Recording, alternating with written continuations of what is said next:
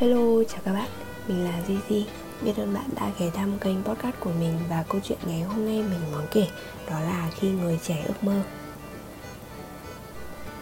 Thực sự mà nói thì ai trong đời chẳng ít nhất một lần mơ ước đúng không? Ngày còn bé mình học về môn tập làm văn và được biết về ước mơ sau này. Chắc nhiều bạn cũng được cô giáo gợi ý cho là viết về ước mơ của em sau này sẽ trở thành giáo viên, trở thành ca sĩ, bác sĩ, rồi nhà thiết kế thời trang, vân vân và mây mây.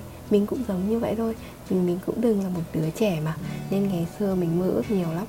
Mình thậm chí còn nhớ rất rõ là mình đã từng mơ ước lớn thật nhanh để được ra khỏi nhà, để được đi học xa, không bị ba mẹ quản thúc, không bị mắng về làm vỡ chiếc cốc thủy tinh mà mẹ mới mua, không bị trách phạt vì mỗi lần trông người đậu ở trên bếp rồi bài đọc truyện mà để nó trào hết ra bếp.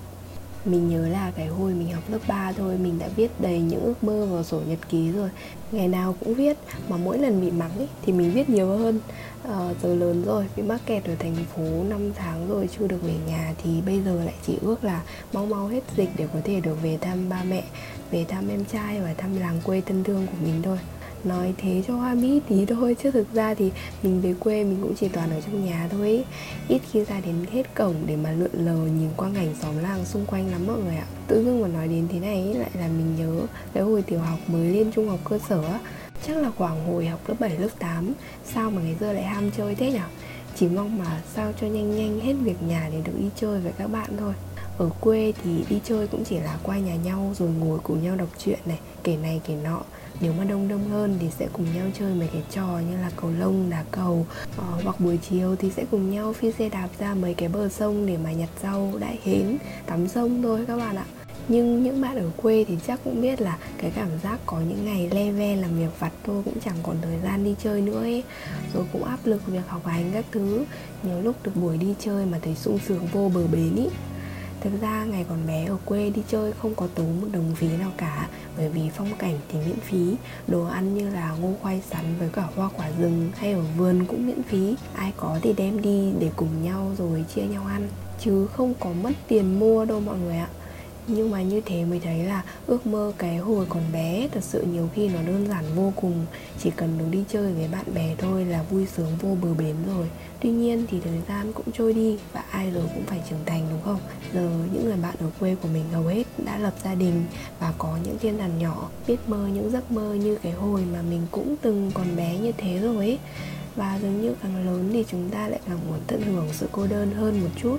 Nên đa số những lần về quê mình chỉ loanh quanh trong nhà dưới bếp ra đến vườn cây hoặc bờ ao thôi. Chứ để đi loanh quanh khắp xã thì đúng là 6 7 năm trở lại đây rồi mình không có thực hiện điều đó. Ok, quay trở lại chuyện ước mơ của những người trẻ.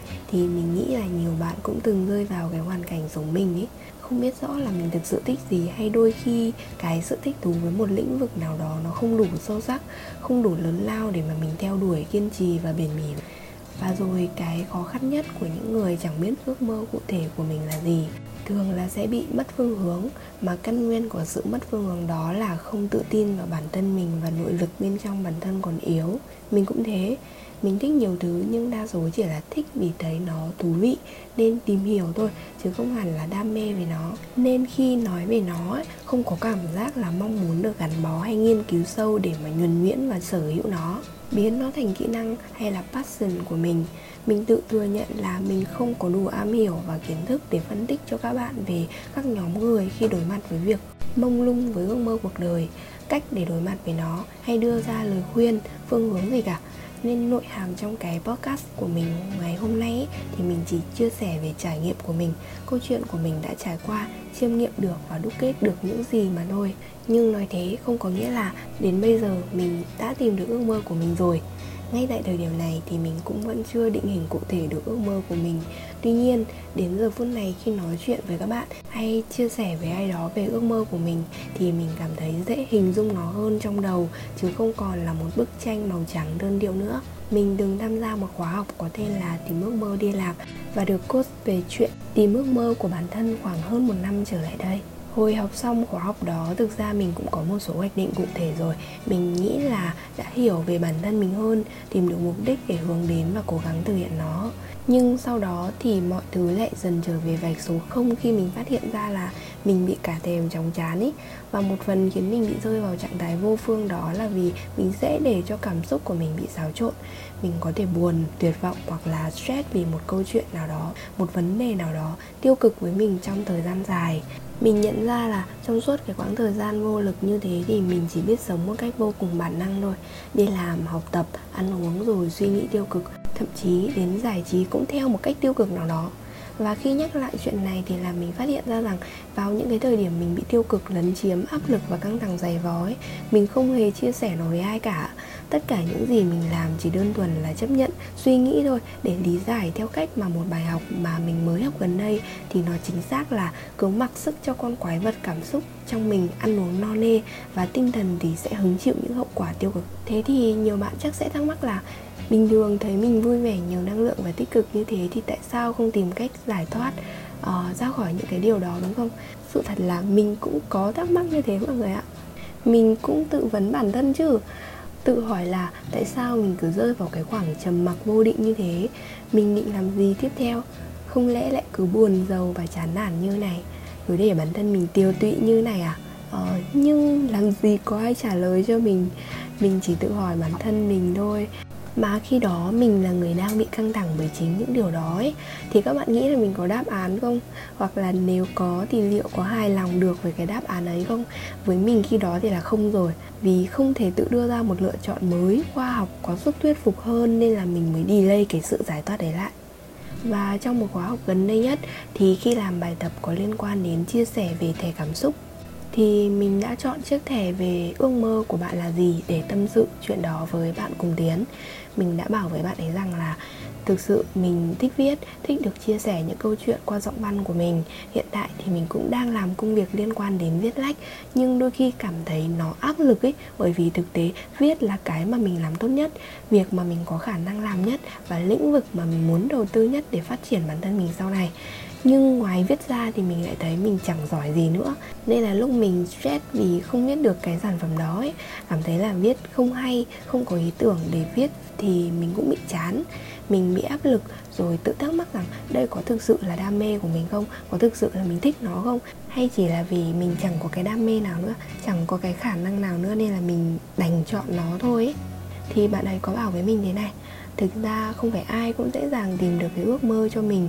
Tất nhiên là cũng có, nhưng mà chắc chắn không nhiều. Có những người rất dễ tìm được cái sở thích ước mơ của mình. Có lẽ là vì một phần ở kiếp trước, vốn họ đã tích lũy những kỹ năng và kinh nghiệm về lĩnh vực đó đủ hoặc là hơn 10.000 giờ rồi. Nên sang kiếp này, họ rất dễ phát hiện ra sở thích của mình có những người phát hiện ra sở thích của mình từ những lúc bẩm sinh ấy, hoặc là rất sớm, như là âm nhạc, thời trang, viết lách hay là nghiên cứu khảo cổ, vân vân. Và bạn ấy có nhắc đến là trong cuốn những kẻ xuất chúng của Malcolm Gladwell có viết như thế này. Kết quả của những nghiên cứu đã chứng minh 10.000 giờ đồng hồ luyện tập là đòi hỏi bắt buộc để đạt được cấp độ tinh thông và khả năng trở thành một chuyên gia đẳng cấp thế giới trong bất kỳ lĩnh vực nào. Và theo Malcolm thì 10.000 giờ là con số kỳ diệu của sự vĩ đại. Chính vì vậy, 10.000 giờ rèn luyện có chủ đích là cần thiết để trở thành một bậc thầy trong lĩnh vực nào đó giải thích theo cách này thì chúng mình có thể hiểu rằng vậy, những đối tượng khó tìm được sở thích ước mơ của bản thân một phần là do kiếp trước của họ chưa rèn luyện cái kỹ năng đó đủ 10.000 giờ. Nên ở kiếp này, nếu bản thân mình thực sự có tìm được một thú vui nào đó mà thích làm một thứ mà mình cảm thấy là đam mê, muốn phát triển nó thì mình nên đầu tư rèn luyện nó có chủ đích hơn. Và tất nhiên là trong cái quá trình rèn luyện đó thì sẽ có lúc mình cảm thấy bế tắc này, chán nản và muốn buông xuôi với nó. Nên căn bản vẫn là phải biết cách rèn luyện với sự sắp xếp hợp lý, khoa học để sau đó ít nhất 10.000 giờ, tức là rơi vào khoảng 5-6 năm thì mình có một cái kỹ năng giỏi và xây dựng được tình yêu với kỹ năng đó để triển khai những cái thành tiệu của chính mình. Thực ra, nếu mà bạn nào chưa đọc cuốn sách những kẻ xuất chúng ấy, thì nghe mình nói như thế này cũng cảm thấy là khá mông lung. Nên mình sẽ dẫn lại ừ, một cái trích đoạn mà tác giả có dẫn chứng mà theo mình nó khá là hợp lý và thuyết phục tác giả có viết thường mọi người sẽ chỉ biết đến những nhân vật xuất chúng đó qua thành quả của họ mà không biết đến quá trình đi đến thành công của họ. Bác sĩ thần kinh học Daniel Levitin viết trong những nghiên cứu khác nhau về các nghệ sĩ âm nhạc, vận động viên thể thao, doanh nhân, kỹ sư công nghệ hay cả những tên tội phạm lao luyện thì hàng số 10.000 giờ này luôn luôn được lặp lại. Tất nhiên vẫn sẽ có những người thu hoạch được nhiều hơn từ những buổi luyện tập hơn người khác.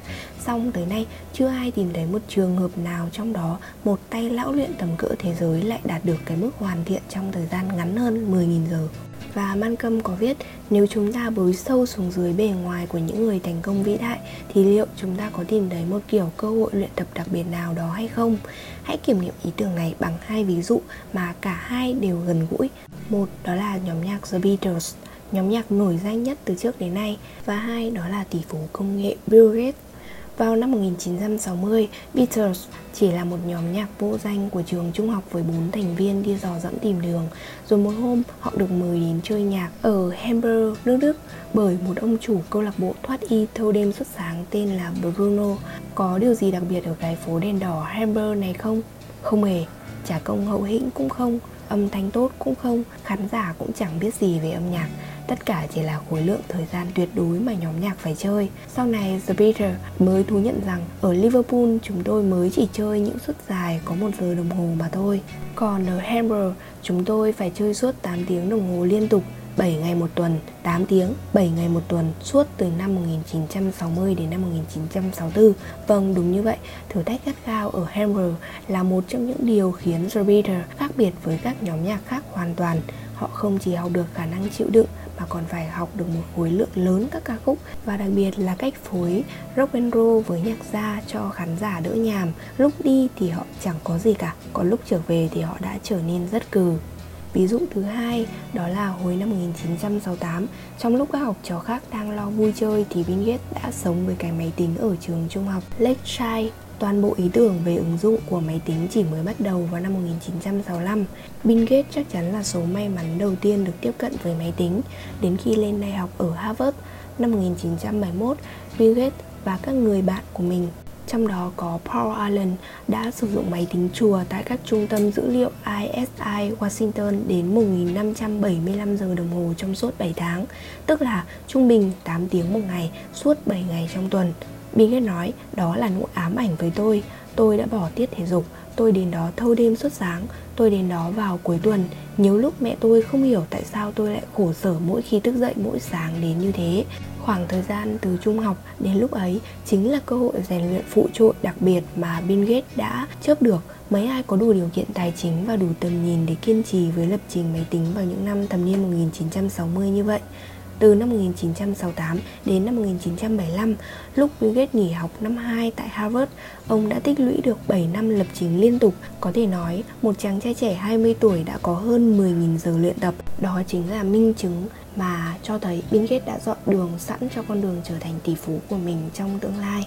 Ok, sau khi trao đổi với bạn mình và tìm kiếm thêm những thông tin về cách thực hiện ước mơ hoặc là đi tìm sở thích cá nhân với hy vọng rằng nuôi dưỡng cái đam mê đó một cách có lý trí hơn thì mình nhận ra rằng sở thích thực ra là có thể đến với mình một cách tự nhiên và ra đi một cách chóng vánh ấy.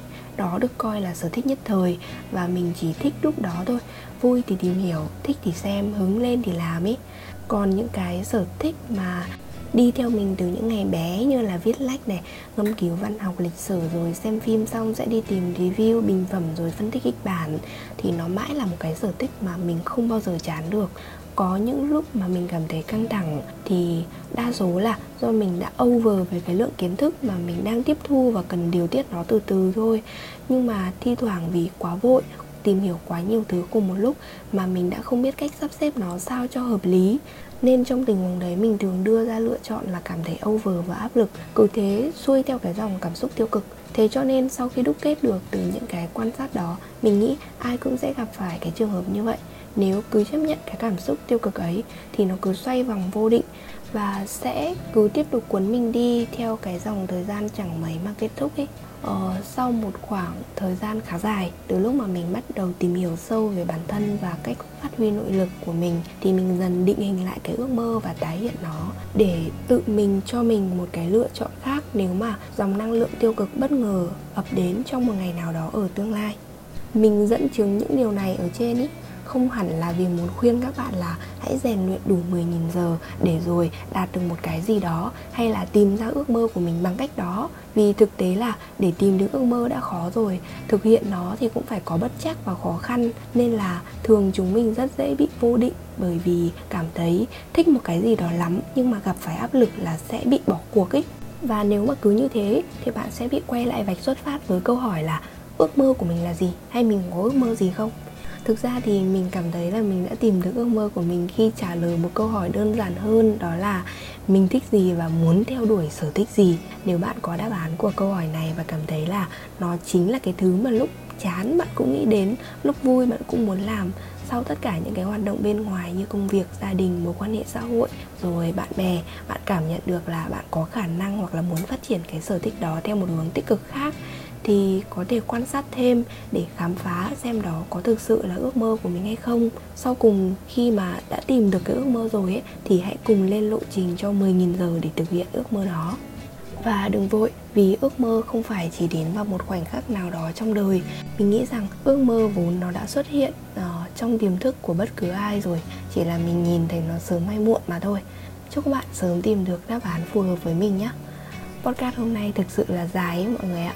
Mình đã nghĩ là mình không nên chia sẻ một chiếc podcast quá 10 phút Bởi vì sợ nội dung bị nhàm và không đủ sâu thì mọi người sẽ nhanh chán ấy. Nhưng mong là mọi người sẽ thích chiếc podcast ngày hôm nay. Biết ơn bạn đã ghé qua chiếc podcast của mình và lắng nghe những câu chuyện trải nghiệm trong đời sống thường ngày Để cùng nhau trở thành người lớn một cách tốt đẹp hơn. Hẹn gặp bạn ở những chiếc podcast sau.